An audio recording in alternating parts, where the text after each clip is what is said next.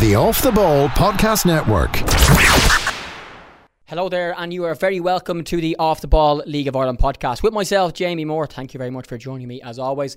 Coming up on a bumper edition over the next while, we're going to react to the news that former FAI CEO and Executive Vice President John Delaney has resigned. TD Noel Rock and former Ireland manager Brian Kerr will join us. We look back on both extra.ie FAI Cup semi finals with Dundalk manager Vinny Perth and Sligo Rovers boss Liam Buckley, as well as Shamrock Rovers head coach Stephen Bradley, goal scorer Graham Burke, and Bohemians captain Derek Pender. What a final in store Dundalk against Shamrock Rovers on November 3rd. We'll preview the first round of the First Division relegation promotion playoffs as third place Longford Town travel to fourth place Cabinteely. Longford goalkeeper Lee Steacy and Cabinteely attacker Kieran Marty Waters will join us.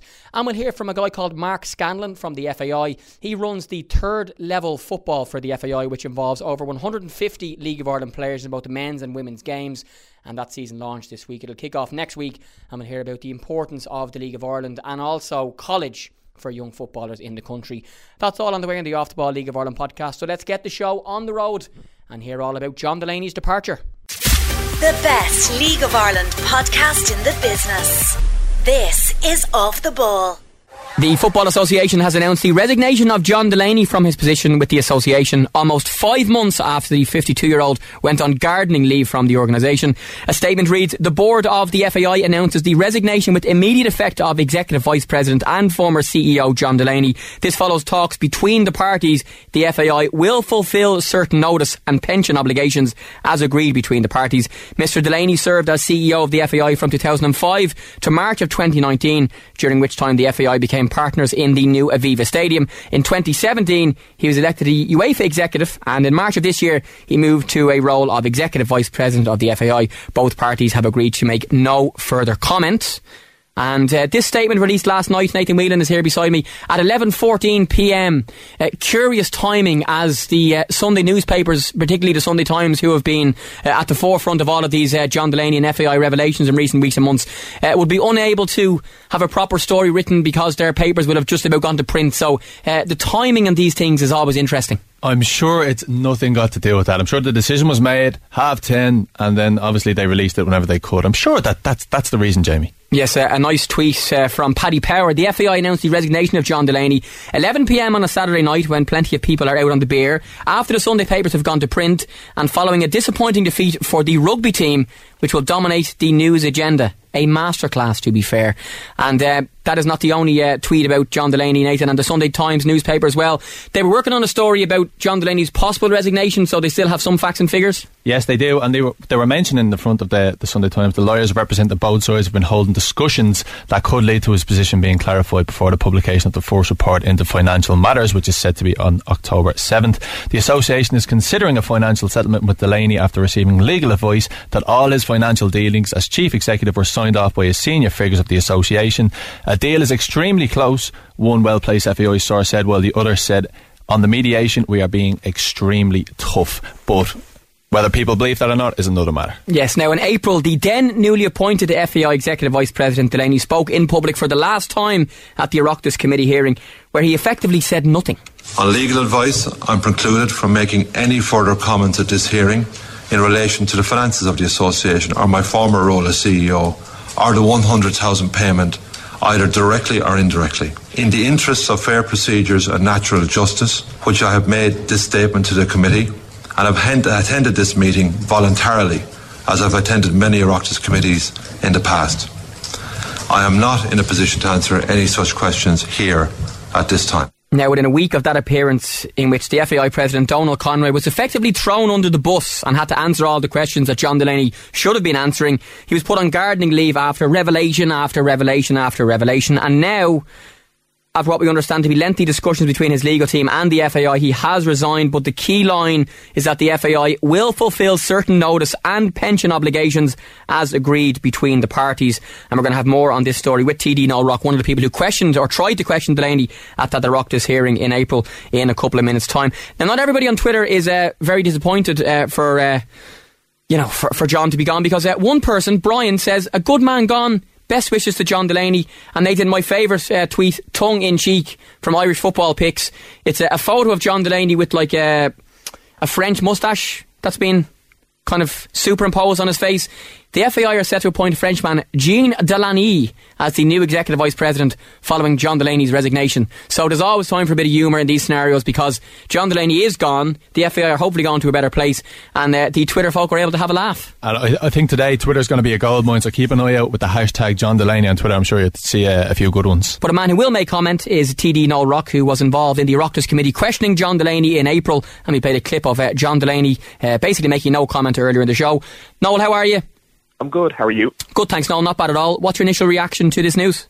Uh, look, I think it's welcome news. Um, I think after the constant evasion and avoidance of answering the hard questions, it was quite clear for a long time Mr. Delaney's position within the FAI was no longer tenable or withstandable. Uh, that's why the government uh, withdrew funding from the FAI uh, and demanded uh, truth and transparency become the heart of the new regime at the FAI, something that Mr. Delaney couldn't possibly be a part of. Yeah, it's probably fair to say that this was the only real option and outcome for the FAI and for John Delaney, really. Completely, yeah. And I think what needs to happen now is like in your previous segment there, we want to have a, a football focused future. Uh, I don't want to be seeing FAI on the front page of a newspaper. I want to see football being talked about on the back pages of the newspaper and actually talking about the football at the heart of the FAI rather than the scandal at the heart of the FAI. And we have an opportunity now to clean house and do just that. Yeah, I'd love to be a fly on the wall at these discussions between you know, the people for John Delaney, maybe John Delaney himself and the FAI. And the line now that has annoyed some people this morning is that certain notice and pension obligations have been agreed. Now, that is something that by law John Delaney would be entitled to, given he worked for the FAI for so long. But that's something again that people have have uh, highlighted this morning. That's right, yeah, and I mean I'd be um, frustrated and a little bit alarmed to see that as well. Like you know, I will obviously be making the call that those uh, those settlement details should be disclosed. I mean, like I said, truth and transparency needs to be at the heart of the FAI going forward. So having uh, some kind of deal done in the dark isn't necessarily uh, the, fir- the best first step for the new FAI. Um, but what I would say, I suppose, is that yeah, it might be the case that he was entitled to certain things as per his contract. But there is the question, of course, uh, that next Monday, um, the first of the reports that have been commissioned into the governance at the heart of the FAI under Mr. Delaney were to be published, uh, potentially damaging details in those reports, of course. And it does beg the question: uh, Could Mr. Delaney have been dismissed from the FAI uh, with no entitlement to settlement whatsoever, rather than being allowed to resign with a settlement which was agreed behind closed doors? That's a question. We can't say anything definitive about that one way or the other. But, you know, we'll see the report next Monday and we'll all be able to draw our own conclusions then. Yeah, certainly. We spoke about the timing of the announcement last night in terms of on a Saturday night after 11 o'clock, but also the timing of him resigning with these reports due on Monday and the rest of them to come in the next couple of months as well is, is very, very interesting.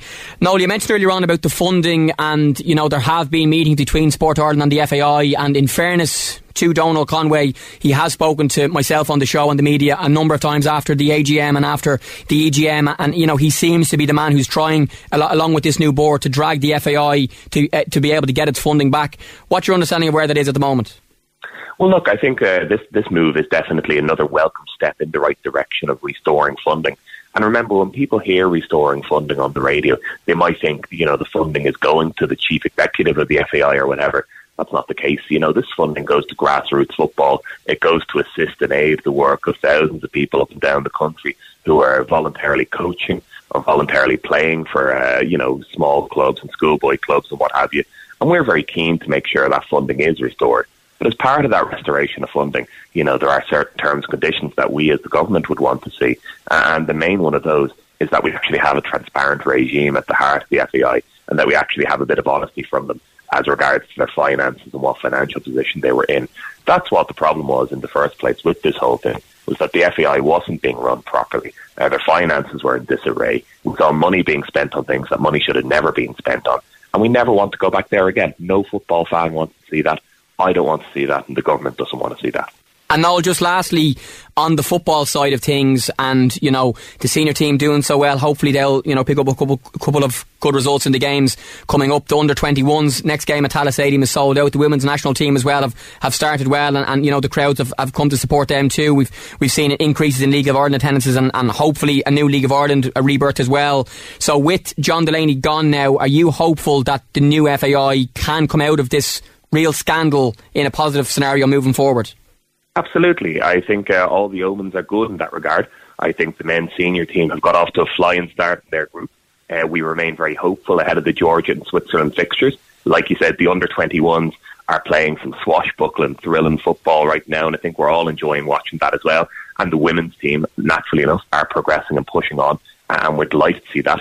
And like I said, League of Ireland attendances are up across the board. You know, there's a real wave of enthusiasm out there right now for people to go to games, uh, get stuck in, and get involved in a way that we haven't seen in years and years.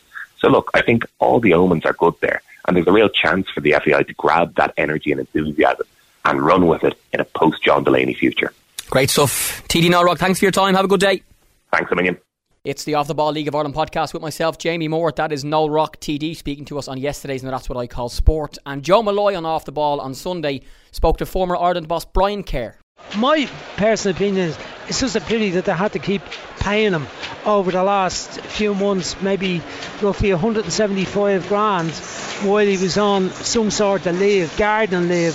When the game is struggling out for money, I saw read a, a piece with the chairman of Sligo Rovers yesterday in relation to them getting to the cup final and the bonus that that is, but that the FAI will take um, a large sum from the gate receipts of the match with Dundalk today because that has been in the in the rules for a long time. Instead of the FAI giving Sligo money for getting to the cup semi-final, they get they're giving the FAI money, and you know, meanwhile the ex-CEO on garden leave is rec- was receiving substantial amounts of money, and he's going to get more money now. It seems to leave the place having, it appears, left the place in disarray and with debts all over the place. Mm. You know, it, it's just a mad world. Yeah. yeah. it certainly looks like they were very keen to tie this thing up before the first report, and there are several reports due, but the first report is due very soon, Monday, the 7th of October, so it's just around the corner. So you, you suspect they're trying to get the house in order. Scant detail in the statement. Shane Ross has been speaking this morning, and obviously, look, he was he, he, saw no problems with John Delaney less than a year ago in interviews he did on this station. I always think it's important to stress that, but he did make the point today that given the FAI have said they they are going to fulfill fulfill certain notice and pension obligations. He's basically said he wants to know if government funds have been used for this purpose, saying the public need to know that large sums are not being paid unnecessarily. He said, I think it's absurd, after all the controversy, that we shouldn't, we being, I presume, the public and the government, we shouldn't know exactly what the payoff is. Um, and given that there's taxpayer money involved, I think that's a fair point to make under the circumstances. That this thing is shrouded in um, non disclosure agreements, presumably. Yeah, uh, and that's that has been the way with the FAI whenever anyone has left. Uh, I think I had one of them myself, a non-disclosure agreement even, and I I don't really mind about it anymore. You know, sure. I, I don't care about it. But uh, lots and lots of people that have been you know, have left the organisation in uh, on bad terms, let's say, have had to sign some sort of agreement. They've insisted on that. So that that may be the cover so that they don't disclose what happens. I don't know about Shane Ross's point of view in relation to they have to ensure that public money wasn't used as part of this. I think that's most unlikely. I mean, they've, they've already stopped the public money going into it, yeah. and I understand there was no money there anyway until UEFA came on board and delivered whatever amount they have delivered. The suggestion has been 10 million. So I'd imagine it's coming from that or whatever other income is, is, is coming in at the moment. I mean, there's obviously income being generated from the games now. The games are, uh, have started again, a couple of home games yeah. recently, Switzerland and Bulgaria. But, you know, there's a lot, a lot to be paid out as well. So I presume the UEFA money is, is keeping the wolf from the door. But here's another payment that has to be paid that really they shouldn't be shouldn't be paying by right, but they have to to get the matter tidied up. Yeah. And, I, and and I would imagine that the decision had to be made on the basis that if there was further legal cases, that that would have been maybe much more expensive. Yes, yes, yes. It's quite surreal, really, what a mess it all is, isn't it? Well, it's very sad. It's very, very sad indeed when we were being led to leave, believe for so long that the, the, the the association was going to be debt free by 2020. How often did we hear that mantra at the AGMs over the years in the, the bits of inf- scraps of information and propaganda that were that was put out at the AGMs that they were going to be debt free, the stadium was going to be debt free, and the associated the stadium was was going to become a cash cow to deliver lots of support for every area of the game. Well, my my God, we're miles away from that at the moment. Yeah, loads more to come on the John Delaney story on offtheball.com. It's the League of Ireland podcast with Jamie Moore here. Thanks very much for joining me. Turning our attention now to the FAI Cup semi finals, and Michael Duffy's goal in the 89th minute has secured Dundalk's fifth final in a row thanks to a 1 0 win over Sligo Rovers at the showgrounds in front of a sold out 4,000 capacity. In a moment, the Sligo boss Liam Buckley. But first, the Shamrock, the Shamrock Rovers head coach, no, the Dundalk head coach Vinny Perth, has been chatting to Oisín Langan. Vinny Perth, your Dundalk team have come to the showgrounds and won in the Extra.ie FAI Cup semi final, and semi finals are all about winning. Yeah, and um, I presume the way I've been asked a lot of questions over the last sort of 25 minutes, maybe don't, people don't think we were that good today. I thought we were good. I thought we were very good in a different way. Um, we, you know, we've had big players high up in the pitch like Duffy, Hoban, McEleney, McGrath, but I think tonight um, our two centre halves were best players, and we've had to be because you know it's a difficult venue, and um, but I thought it was a really good and strong performance. It just shows you that you know uh, what we're built on. We're built on a full team. Gary hasn't had to make a save tonight ultimately. We've seen in the last 24 hours how difficult it is to play an opponent on their home patch and how much more that gives them. Great atmosphere here, over 4,000 people. When you came out onto the pitch, the place was surrounded by red. So, for your players to actually kind of kill that atmosphere and take control of the game, which they did for large parts of the first half and then the second half. He must be very pleased with that. Yeah, that's the, that's the point. I'm, I'm sure people aren't going. When the last time we were here, there wasn't as many. There wasn't on live on TV, and it was probably our best performance in seven years in, in the context of what it meant. So tonight was different, but it was a very um, uh, professional performance, and it was very much showed real character. As I said, the first 20 minutes in particular, we took the sting out of the game. We kept it. We, you know, we probed all right, but we, we, we, we managed the game really well in that sense. And I thought how we finished. I thought there was only one winner if, if anyone was going to win it. And but at the same time, we were comfortable to take what was a difficult night. We were comfortable to take that to a replay if needs be it's been Duffy week, hasn't it? A great goal against Shamrock Rovers on Monday night, and today he came up with a wonderful finish in the 89th minute. I might have been a bit harsh on him in commentary. I said he shinned it, but I think he actually knew exactly what he was doing the way he finished it. Yeah, I don't know. I mean, look, he, to be honest, you're spot on because he's saying he shinned it. I didn't see it that way. Paddy wheeling all over. Yeah, yeah. So he said he sort of scuffed it a little bit, and and sometimes that's actually if you catch them sweet, you go straight at the keeper or they hit somebody.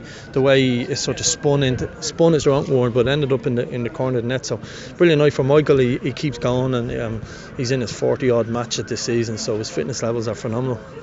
The league is wrapped up, the League Cup is wrapped up. Now it's a long way to the Cup final. How difficult is that to manage? How what are the challenges of keeping the guys fresh and enthusiastic because it's a long, long wait, isn't it? And effectively, every league game is kind. of People will say, well, it's basically a friendly because you've the league won. Yeah, well, the difference is, I think, with, with our club is now that we, um, I think, I think if you're good to the game, the game will be good back to you. That's always been my belief. So we've got to play Derry Bohs and Pats all chasing Europe. Okay, so our job has to be as much as possible try and win the three of them games, and that's good for the league, um, and it's good for people around it. Also, we've got that FAI Cup on. People want to be informed. You want to be in the team.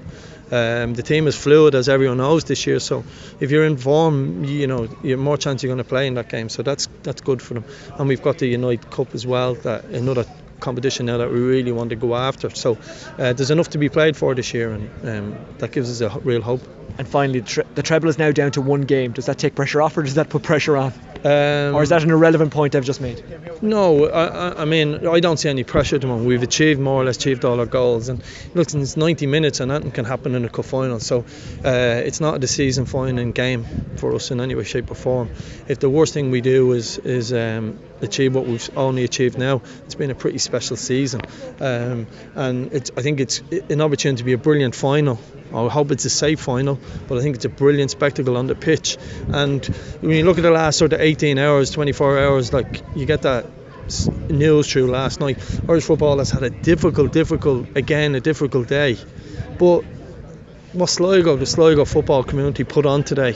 I was really proud to be part of that. Very proud League of Ireland Irish soccer man. That was an amazing night. It probably wasn't an amazing spectacle on the pitch, right? I accept that. But what an amazing like sold out signs up and just shows you what we can do. Um, Irish football's in a good place, and people need to to.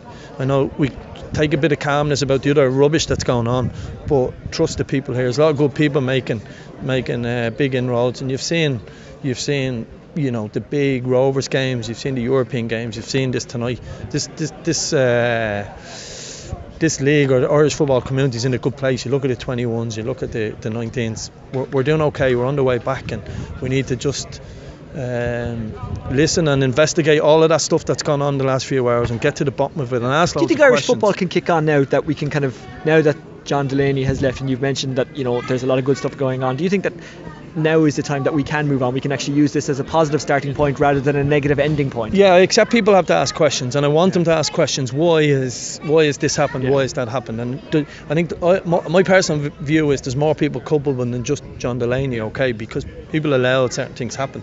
But yes, um, I, I looked at it, and I'll just make a couple of ones, but. Um, Afolabi came off the bench yesterday. Adam Idah was on the bench. Connolly um, uh, we two two people played for Sheffield United in Stevens and um, Egan. Egan.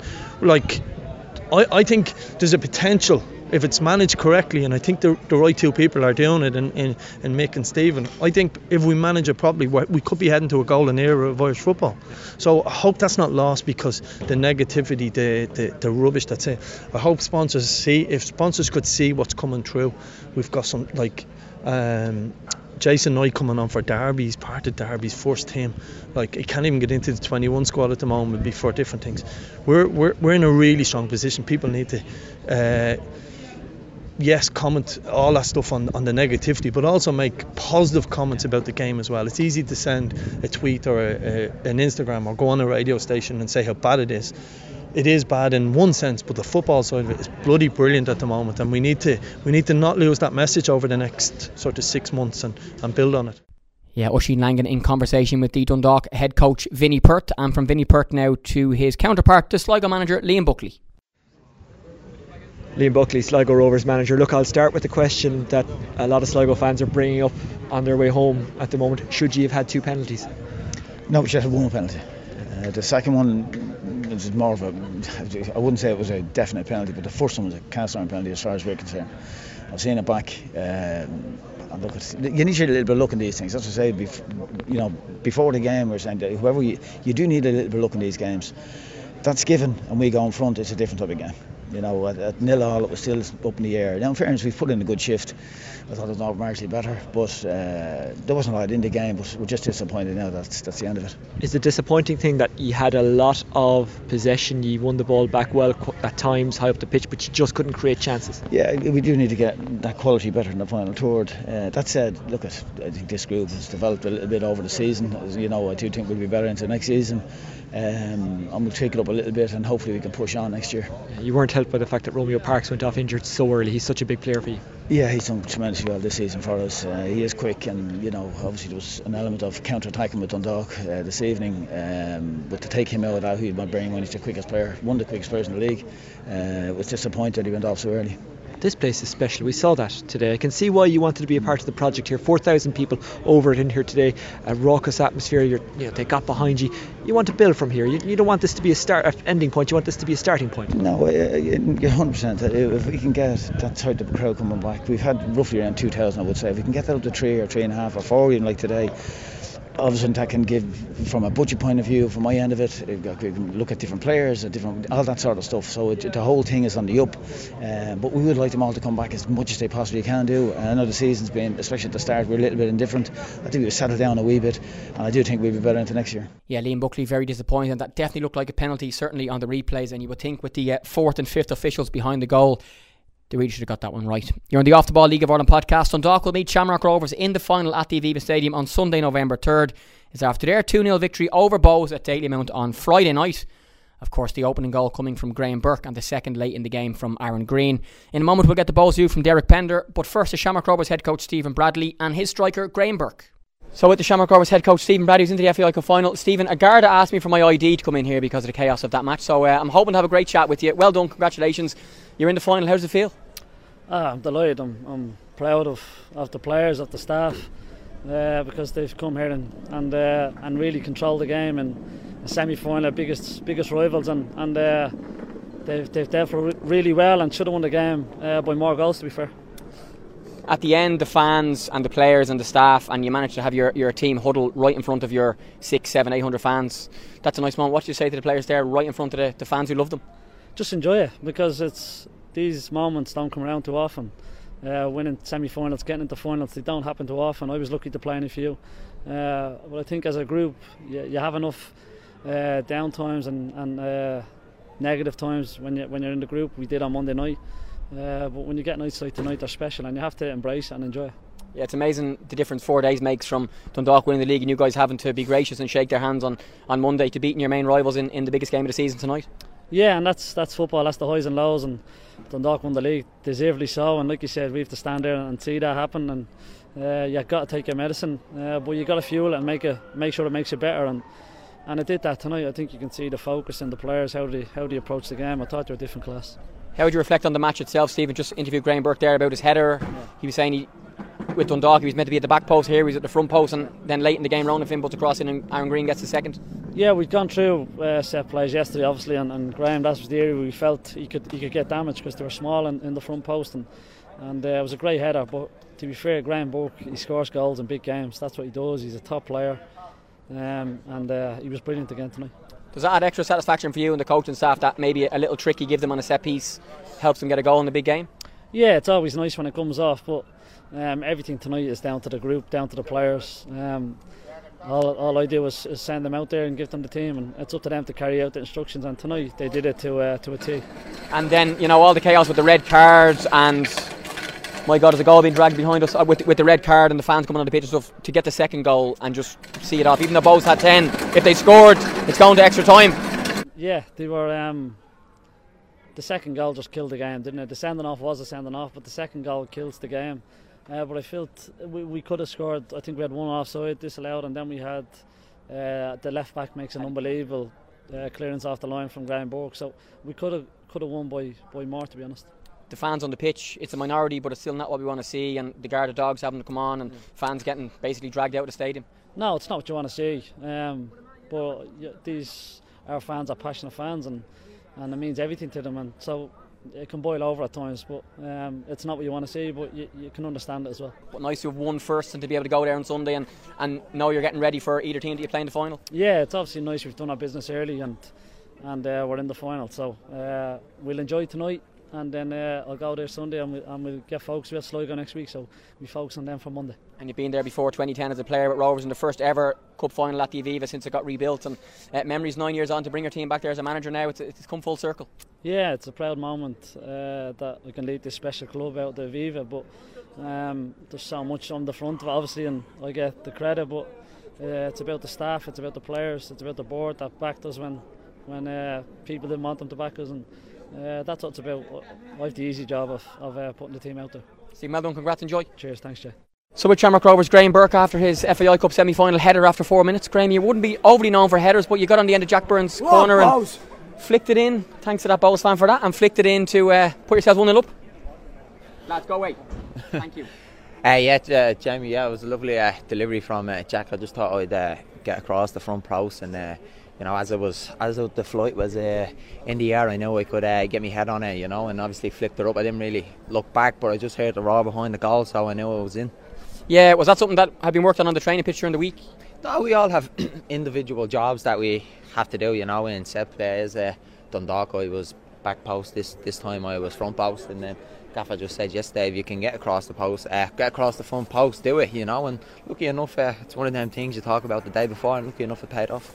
Yeah, you've scored a couple of goals since your return on loan, but to score in the semi-final at the home of your main rivals in front of your own fans, what did that feel like?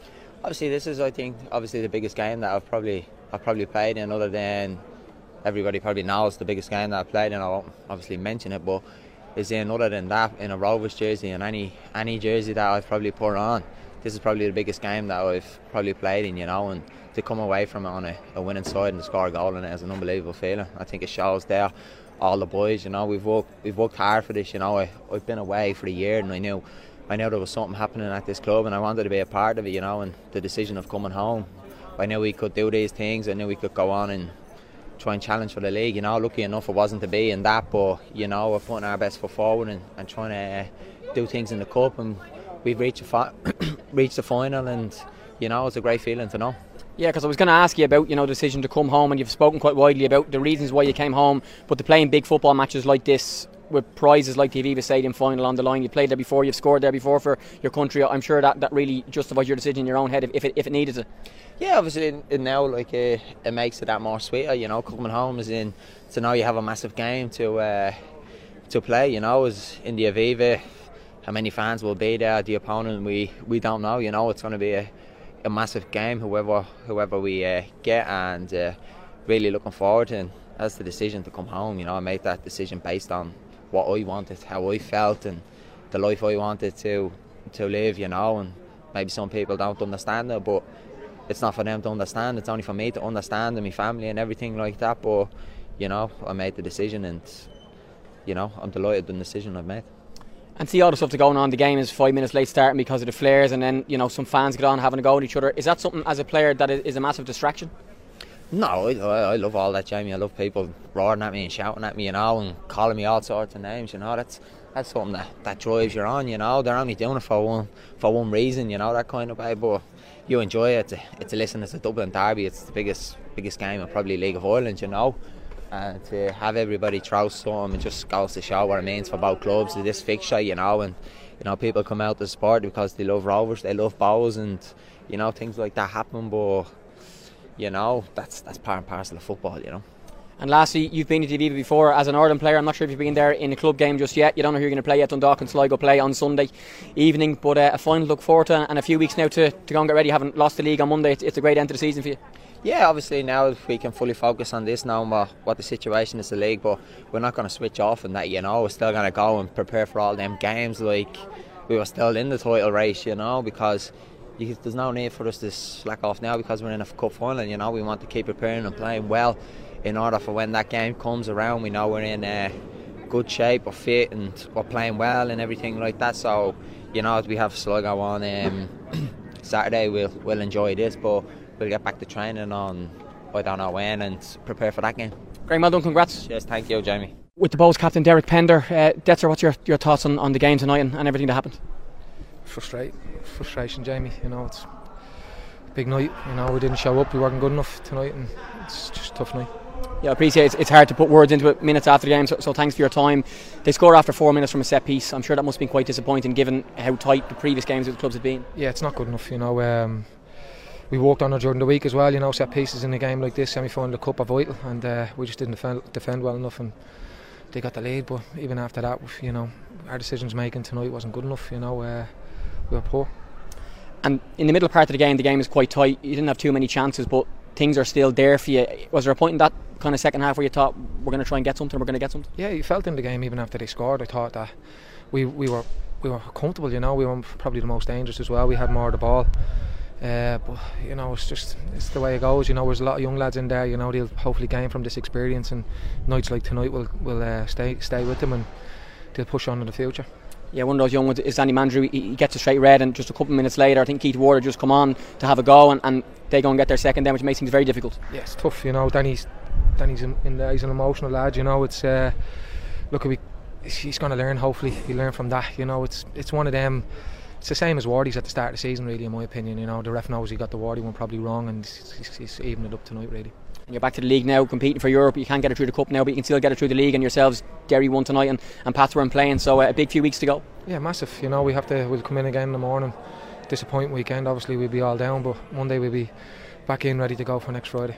And lastly, making two semi-finals in a row, albeit you didn't win either, with a young squad and some experienced players, that shows where the club is going and where you hope to go in the future. That you can get to these stages, even though it's disappointing not to win them. Yeah, definitely. Like you know, people were relegating us at the start of the season. Uh, you know, we've a chance in Europe and we're in the semi-final of the cup. I know it's not good enough that we didn't get, we didn't we didn't perform tonight. You know, it's disappointing, but. There's good, good grouping down with Keith if the club back him all the way. Uh, I'm sure they'll come in the future. Derek, thanks for your time. Thanks, now. That's the Bohs captain Derek Pender, and before him, Graham Burke and Stephen Bradley of Shamrock Rovers. And Shamrock Rovers involved in the SSE Airtricity League action this weekend, and that's the return to league action in the Premier Division with uh, games taking place across the stadiums across the country, and we're looking forward to uh, going to Bohs against Cork City. That game is at Dalymount Park on Friday at quarter to eight. The other games take place at quarter to eight. Dundalk against Derry City, at St Pat's against Waterford, in a huge game in the battle for Europe for St Pat's, and Sligo host Shamrock Rovers. Well, the last game of the weekend is also on Friday. Finn Harps against UCD, and if UCD are going to have any chance of staying up, they're going to have to uh, win that one. That is definitely a relegation six pointer. Now, Stradbrook and Cabinteely will host Cabinteely against Longford Town in the first leg of the first round relegation promotion playoffs. Longford finished third and Cabinteely finished fourth. And in a few moments, we're going to hear from the Longford Town goalkeeper Lee Steacy. But first, the home team and their striker, Kieran Marty Waters. The best League of Ireland podcast in the business. This is Off the Ball. Marty, thanks for having a chat. How's things? I suppose, firstly, just give us your overall views on the game and the week and the playoffs ahead. And, you know, Cabinteely's first ever League of Ireland season was back in 2015. You joined the club in 2017, so you've been there for the end of your third season now. And I'm sure everybody very excited for this massive opportunity that awaits over the next couple of weeks. How are you, Jay? Hope you're keeping well. Uh, yeah, no, uh, very, very exciting games coming up against Longford. Uh, what's called if we if we can beat them, uh, all well and good. But it, it's it's just great that Cabinteely have been able to reach a playoff spot. And as you said, it's just the the club is so fresh to the League of Ireland. It's a it's a new challenge to the club and like a lot of young players in the team. And uh, it, it it's good that they'll get the opportunity to play in such a big game, you know. Now, I'm sure you guys haven't surprised yourselves. You've definitely surprised others where you finished in the league, but you know, the amount of work that's gone on on the training pitch and, and you know, a very good playing squad. We spoke about Rob Manley scoring the goals and, you know, Steve McGuinness has been never present at the back, but, you know, a lot of other players putting in very, very good performances this season. So I'm sure where you are in the table and the fact that you're in these playoffs certainly hasn't been a surprise to people in the camp. At the start of the season, uh, the aim was to finish in the top four in the playoff spots. And uh, to be honest, like I, I feel we, we could have been closer to the top. I think there were some games throughout the year that uh, we probably should have got points off and, and we and we didn't. And like that yeah if you if you don't if you don't win games you don't get the points. And like some games then we, we drew we drew an awful lot of games uh some games that we probably shouldn't have got anything from. So you take with the good with the bad.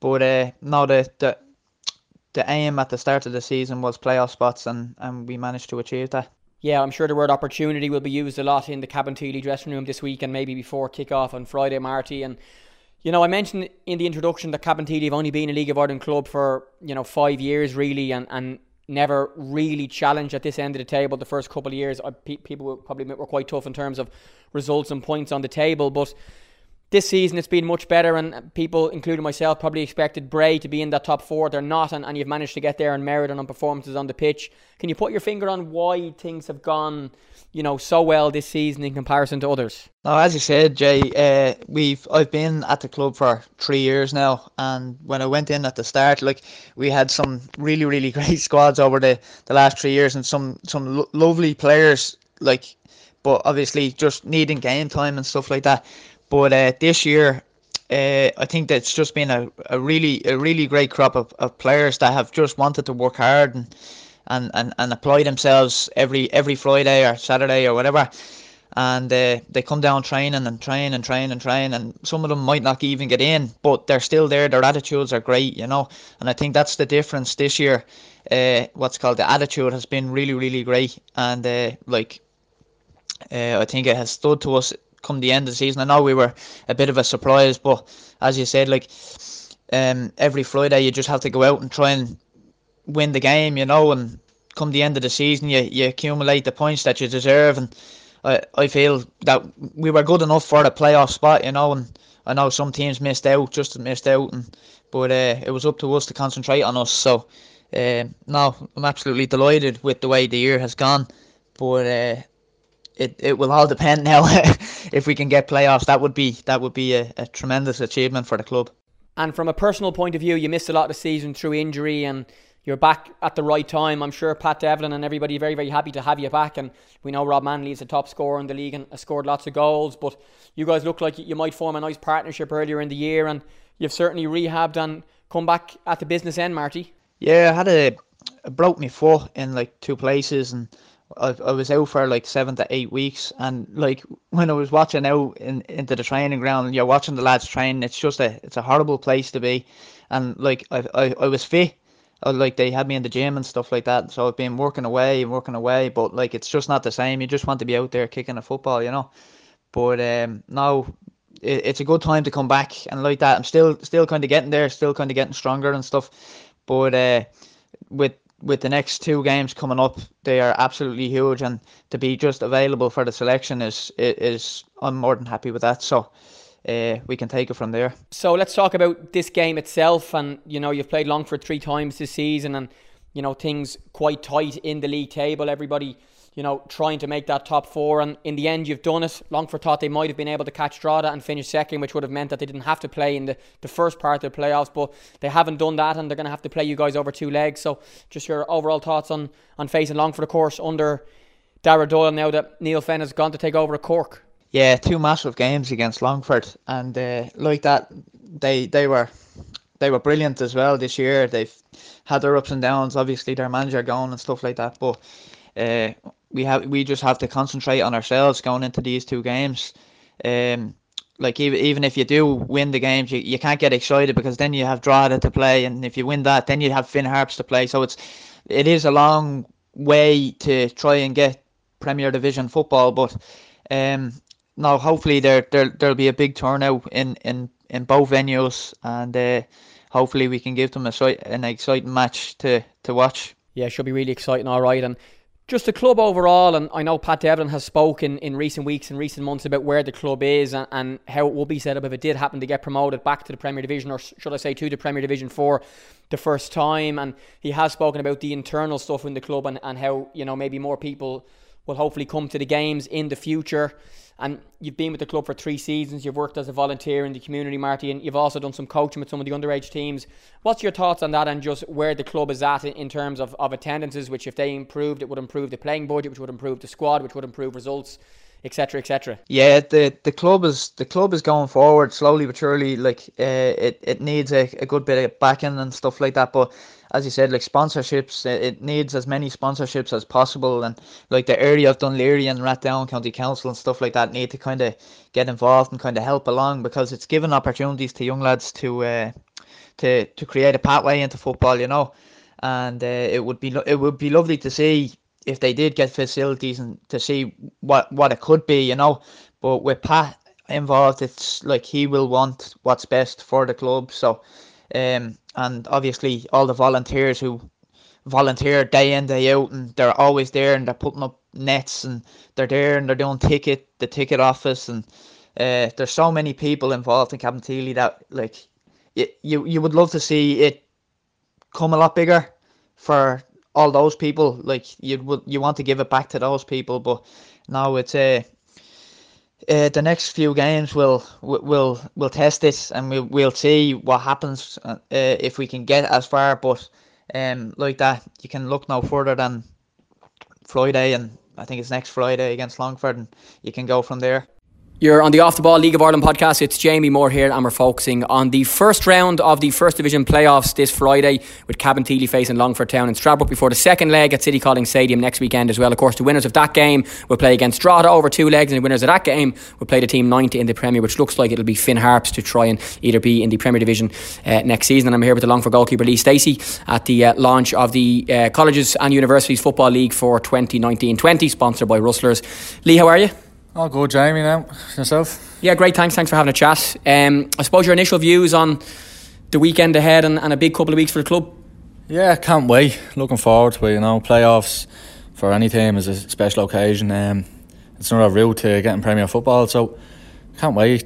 And especially after last year with, with Shelbourne going down to nine men and losing the tie when it was effectively in our hands, hoping to bring some of that experience into Friday's game the season for Longford has been mixed in, in terms of, of results, and, and you'd maybe hope to be a little bit closer to the top two. How would you reflect on it overall? In the middle of the season, your manager Neale Fenn has left, and, and the assistant has come in, you know, and, and been in charge for the last few weeks, and will be in charge for these few games. And I'm sure everybody is, very, very happy that the club have kept it with Daire Doyle for now, anyway. I think um, I think overall it was a decent season. We obviously had a great start. I think we were unbeaten in eleven or twelve games. Um, it's just the consistency after our forced defeat in our away games is kind of that that's what hampered our title chances because we were right in it all the way. Even after the couple of defeats, we were still in it until the Shells game, obviously when they beat us 2 0 at home. But I think we have a great squad there and we play some lovely football the majority of the time. So um, most of us would be happy with our season. A lot of the lads, it's our first time playing the league, including myself as a first choice. So overall, very happy. And since Daire has come in, he's been brilliant, to be fair. Yeah, it's something that happens a lot in football that, you know, a manager leaves, you know, towards the end of the season and the club up to go with the assistant to, to take the reins. And I know Daire has been involved with the club ever since Neale took over. How's he been since he's become the manager? Yeah, he's been great. Like he's um, not a whole lot has changed, and even when they left, like obviously we were sad to see him go. We he he done well with us and whatever, but we wish him well. But Daire's been brilliant. It's um, he's put his own stamp on things, and the lads have bought into it. And I think we've generally done well. Especially this first game was uh, the Bohs game, and that was a great response for the lads. And I think we've gelled well, and Johnny Martin has come in, and he's a breath of fresh air around the place as well. So the two boys have done a great job so far. Yeah, because it's something that they've, you know, all this has happened when the transfer window is closed. So, you know, Daire's had no chance to sign anybody or, or, or you know, bring anybody in or, or, let anybody go. So he's had to work with the group that's there. But that again probably helps that it's being consistent, that he knows the exact group and, and you know, he knows what he wants from them. Yeah, well, you look at a couple of the lads who um, who haven't been playing under Neale, say, they've just been given a chance to come back into the group and it's, it's kind of brought one or two of them back together. And Adam Evans coming on there to start the weekend for his first start and God knows how long, scoring two goals down in Cobh. Very hard thing to do. Paul O'Connor was brilliant. Even Peter Hopkins, like all these lads are, are have done really well and they've just got a new lease of life. Tristan himself is down there at the lunch. All have very good games. So I think Daire has a nice headache now coming up to the playoffs. You've played Cabinteely three times in the league this season as well, and we, we were just speaking downstairs at, at, the photos, and you'll be trying to stop someone like Rob Manley, who's been the top scorer in the league, and they've surprised a lot of people in terms of, of where they are in the league, but I'm sure they haven't surprised the teams they've played against because they've played very well and they've deserved to be ahead of Bray, who do on, on paper have a bigger budget and a better squad. What's your assessment of the, the task you face against them? I think um, Cabo are where they are on merit. I think they've been brilliant. They've been one of the toughest teams we've played. Every game has been a battle, and they do have some really good players and a lot of young lads that are going to go on and have great futures in the game. So I think uh, it's going to be a tough test, but we'll um, we'll concentrate on ourselves mainly and just keep doing what we're doing and, and hopefully take that into the playoffs uh, and all the good things we've done this season and see what we, we kind of learned from the games we've played Cabo previously. So. Yeah, it's something that we see in the league all the time. That you know, you're playing a big game against someone on a Friday, and the previous week you're at a college launch with them. Or I saw during the week the PFAI did a cookery class, and players from Bohs and Shamrock Rovers are you know learning to cook together, and then going to you know try and absolutely hammer each other in the match on the Friday, and um, you know even the, the launch for the new FIFA game Vive. It's the same type of thing where you have to be mates with these fellas off the pitch on a Wednesday and then you go and play them on the Friday and, and you're trying to do all you can to beat them. And in, in your case for example stop Rob Manley like and, and, today you're being mates with him like. Yeah of course. Like Rob was the first one to say hello to me downstairs and like the League of Ireland is great. It's actually a great community in terms of players and even managers and press everything like everyone knows each other. But like we played Bohs there in, in the cup a couple of weeks ago and Keith Buckley is one of my best friends and we barely even looked at each other during the during the game before the game but he was the first one up to give me a hug and console me after the game. When you step over that white line, there's no friends at all. It's uh, you go to war, and it doesn't matter if it's your best mate or your brother. And like Joe Manley and Rob Manley, they're probably going to be playing against each other at some stage over the two legs. They they won't they kick the living daylights out of each other, and that's football, and that's that's why we love it your own season, Lee. We spoke at the Aviva Stadium in the middle of last season when you were at Shells, and at the time you weren't playing, and, and you know you were I think hinting at the fact that you were going to leave to try and get full time first team football. That's what you've done at Longford. It's your first season, as you mentioned. You have been number one first choice. I think you've probably started every game. How have you found that? And, and clearly, you feel you have made the right choice, given you've gone in, played well, and, and you know in a team that's made the playoffs. Yeah, like it's uh, it was a tough decision to leave Shells because what they I knew what they were trying to do and what they have actually fulfilled. But I had to be selfish for the first time in football, and I anything I set my mind to, I generally do. So I, I set a couple of goals myself and I fulfilled most of them so far. There's a couple to, that are still on the list, and I'll hopefully reveal all them when the season's finished. But um, I've played every minute of every game, including the cups, and it's been brilliant. It's um, it's been exactly what we expected it to be. It's been mad. Like so, sometimes things might go for you, but you just bounce back. And I've uh, I've loved every minute, and I couldn't be I couldn't have done it with a better squad. The lads are great, to be fair. And there's been a debate, you know, in the last while about Irish football and the league structures and what's going to happen moving forward and stuff. For me, I think the first division is great that the top four can make the playoffs, or you know, second, third, fourth, and that up until last week break out of Cork Cabinteely and so on, so it keeps it alive. But now, if you guys are going to get promoted, you need to go through three ties. You need to play this game against Cabinteely. If you beat them, it's Drogheda, and then it's, it's likely Finn Harp. So it, it's a long path through. But then if you look at Drogheda, I think they're 25 days from their last league game to their first playoff game, and Finn Harps will be playing in the Premier all the way up to when they play the team from the first division. So, what's your thoughts on, on, on the, the, I suppose, different people's, you know, talking about how difficult it might be for a first division team to get up and whatever, but for you, you've just got to go and try and do it. Yeah, well, firstly, um, all season, all I heard was people talking about how great the first division was and quality and everything like that was brilliant. And then just in the last couple of weeks, you see things online and people are saying the standard is terrible. And I don't get it because it's actually it's the best first division I've played in. I've only played in two of them, but I've, I've followed it for years, and it's the best I've seen in, in years. Like you look at Cabo, for example, and what they've done. They've they're they're a great addition to the league. So I think with Longford, anytime we've played against Premier teams, even pre-season, we still played the Knox full team, drill with them. I think Premier football actually suits us better, but it's it's a long road to that. So we're just going to take it one game at a time. I think draw to 25 days without a competitive game. That's going to be tough, but they're a great side as well. So they um they won't um they won't be too worried. They'll believe in themselves. So one game at a time and, and just take it as it is and, and see where you go. And lastly, we're here at the launch, as we said, for the, the new season of the football in college. And when we spoke last time, you were working, I think, as well as college, and it's something in particularly in the first division that lots of players do. Even your mate Keith Buckley, he was on the podcast this week before the Bohs Rovers game, and he took some time out work to send me back some answers and stuff. So, what's your balance of football, college, work, and, and that sort of stuff? Well, the last time I spoke to you, I was working for Heineken, but and I thought it was great at the time, but unfortunately that didn't last in terms of clashing with with sport. So. I, I, I had a couple of jobs this year already, and I said to myself, right, I can't keep doing this. What can I do?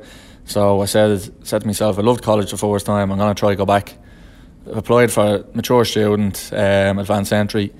I met up with John McGowan and Ash Shelbourne and we put up a plan together what we're going to do. So we worked towards getting me taxi license. So I've got that. I work for myself. I'm playing football for Longford and I am currently back in TU Dublin City Campus. So it's uh, it's perfect. I can work for myself, make my own few quid, and uh, nothing gets in the way. So I'm happy. What are you studying? Um, sports and leisure management. Nice, very good. And how have you? You've only just started, of course. We're in the first September as well, and one of the great things about college is the sport and you know the amount of emphasis that colleges and, and people put on the sport and the football in most of them is, is run very very well and, and that's the same in, in, your place too and I'm sure you're looking forward to when, when your League of Ireland season finishes being able to to play some uh, proper competitive football across the off season which, which is a, real plus of the college league yeah 100% Jamie and the, one of the reasons I wanted to come back was the sport because when I was here in um, 2017 I was obviously second choice with Shelbourne and, and Bray at the time. It was obviously in the middle of a change of season. And I obviously wasn't playing, but with the college I was able to play. It was like nearly full time football. Like you're playing a couple of games a week, and it just gives you that platform. Like college football is great, great standards, some brilliant players, and it just gives you the confidence. So when I was called upon, I was able to play as if I was playing every week. And I was saying when I when we won the Leinster Senior Cup with Shells, I had the game, I had won the games of my life, and that was purely down to playing every week with um with the college or whatever, and like we won a cup with the AIT that year, so it was um it was great. Like it was a great platform to go and play. Great stuff, Lee. Thanks for your time. Enjoy the rest of the season. Hopefully, it goes well for you, and we'll see you soon. Thanks. Cheers, Jamie. Thanks a million. That's the Longford Town goalkeeper Lee Steacy, and before him, Kieran Marty Waters. That first leg takes place at Stradbrook this coming Friday at seven forty-five. Now, our final port of call on this week's Off the Ball League of Ireland podcast is to hear about the event that Lee Steacy and myself were at during the week, the launch of the third level football season for 2019 20, sponsored by Rustlers. It involves over 150 League of Ireland players in both the men's and ladies sections, and the man in charge of it all is Mark Scanlon. Hey, it's Jamie Moore here on the Off the Ball League of Ireland podcast from FAI HQ in Abbottstown. Here with Mark Scanlon, the national coordinator for uh, schools and third level football here in Ireland. And last week, the launch of the uh, new season. And here at Abbottstown, a number of League of Ireland players and coaches involved with all of the third level colleges across the country, too. And uh, Mark's going to give us an overview of the importance of college education wise and sport wise in the League of Ireland players on our League of Ireland podcast. So, Mark, thanks for having a chat. How are you? Yeah, thanks, Jamie. Yeah, very good. Thank you. Looking forward to an exciting third level season. Yeah, just you might expand on my introduction there just about the League of Ireland involvement in third level football. Yeah, so over the last number of years, we've seen an increased number of players, uh, both from the SSE Airtricity League and also the Hotels Women's National League, uh, playing in third level football, which is great. So uh, players starting to think a, li- a, lot more about their future and their long term prospects as well, which is great. And last year we had over hundred players from the men's league and fifty players from the women's league uh, who are currently studying in third level and also playing in the national league. So it's a, it's a huge involvement. How important is that? And the kind of mindset of young people and parents is changing and they're starting to realise more that education is very, very important. And if you can combine that with top level sport in college, which then leaks into the leagues, it's a, a plus win for everybody, really. Yeah, I think that, as you said, the mindset is starting to change. I think people are seeing that a lot more now that the importance of having a, a future and having a, something to fall back on after football. As we know, football is a very short lived career. We all have aims of becoming professional footballers and having a career in it, but the reality is that there's a very small few that can make a living from the game. So, uh, combining it with education gives people much more of a stable future. And also, whilst you're playing football, it's a, it's a great outlet to have to make sure that you're studying, keep the mind active, keep the brain active. And a lot more players are, are getting scholarships now. The colleges are very good on that side, they look after them in college as well. Um, they're making sure that they, they really do mix between the National League structure and the college uh, stress times at exams and everything else. So, so they're being very well looked after, and thankfully we're seeing an increased numbers of club from the National League as well now starting to see the benefit and joining up with some of the colleges and universities and, and having links there, which is great. And for people watching and listening who maybe wouldn't be overly aware of, of like the standard of the football, like the video you guys showed earlier on, which I'm sure people can find on the third level football uh, social media channels of kind of games being recorded. You know, a lot of the coaches will be very highly qualified, you know, and the teams are, are run to a standard. Lots of the players will be on scholarship where their fees are being paid and stuff. And it really is an extension of the League of Ireland in, in, in lots of ways that, you know, majority of the colleges at the top level are, are run very, very well. Yeah, as you said, the, the coaching is one thing that's really improved in the last number of years. That we've a number of pro licensed coaches involved in the league. Um, at the launch, you would have seen the likes of, of Martin Russell, uh, Mick Cook, um, Pat Scully, uh, Greg Yelverton, who's coaching our colleges and universities international team, all pro licensed coaches involved with the various teams. And uh, you know yourself from, from coaching in the league, and congratulations on your promotion, Jamie. Thank you. So, in the Premier Division this year with TU Dublin, uh, Blanchardstown. So, you're going to see a, a, huge increase in the standard this year, and, and the, the coaches that are involved at that level, very highly qualified, um, and obviously giving good information to the players and also looking after them in terms of mixing that commitments between their, their club commitments and their college commitments as well. Yeah, I should mention as well the third level football sponsored by Rustlers, and they've been great. And you know, Mark stressed this morning the importance of having a good sponsor to try and, and bring college football to the next level because you've had this job. Is this your third year? It's our fourth year okay. now, yeah, in this role. So it's uh, uh, before me, we've twelve years now running with the CUFL. So so Jared Dunn was doing the job previously to me, who's now the analyst with our senior international team, and they've set down the platform over the last twelve years, and thankfully we've been able to continue it over the last four years, and in the this is the third year now of the Rustler sponsorship. So that has been a huge boost because we've always tried to promote third level football, as we mentioned in the launch as well. It's an all island competition, which gives it a uniqueness in the country in, in football as well, which is great. So the likes of Queen's University in Belfast and Ulster University involved. Um, so it's progressing all the time, and with the addition of Rustlers as a sponsor and with the extra social media coverage we're getting, the live streaming of the games, it's starting to put it out to a whole different audience as well, and uh, increasing the profile all the time. And you mentioned there Greg Yelverton, and you know we discussed on the podcast this summer the World University Games or the World Student Games. I always get the name mixed up where effectively, you know, all the universities around the world go and play in the Olympics for, for colleges. And Ireland had, a, you know, I think five uh, different teams, including the men's and, and women's football, and uh, both did so well. The ladies under Dave Connell and the men under Greg Yelverton. And they get to go like the opening ceremonies. If you haven't seen them, it's like the Olympic opening ceremony. It's amazing. And that's something, if people are playing at the top level of, of football and lots of League of Ireland people were in those squads, they get to go and, and play for their country at, at the best university level possible in the world.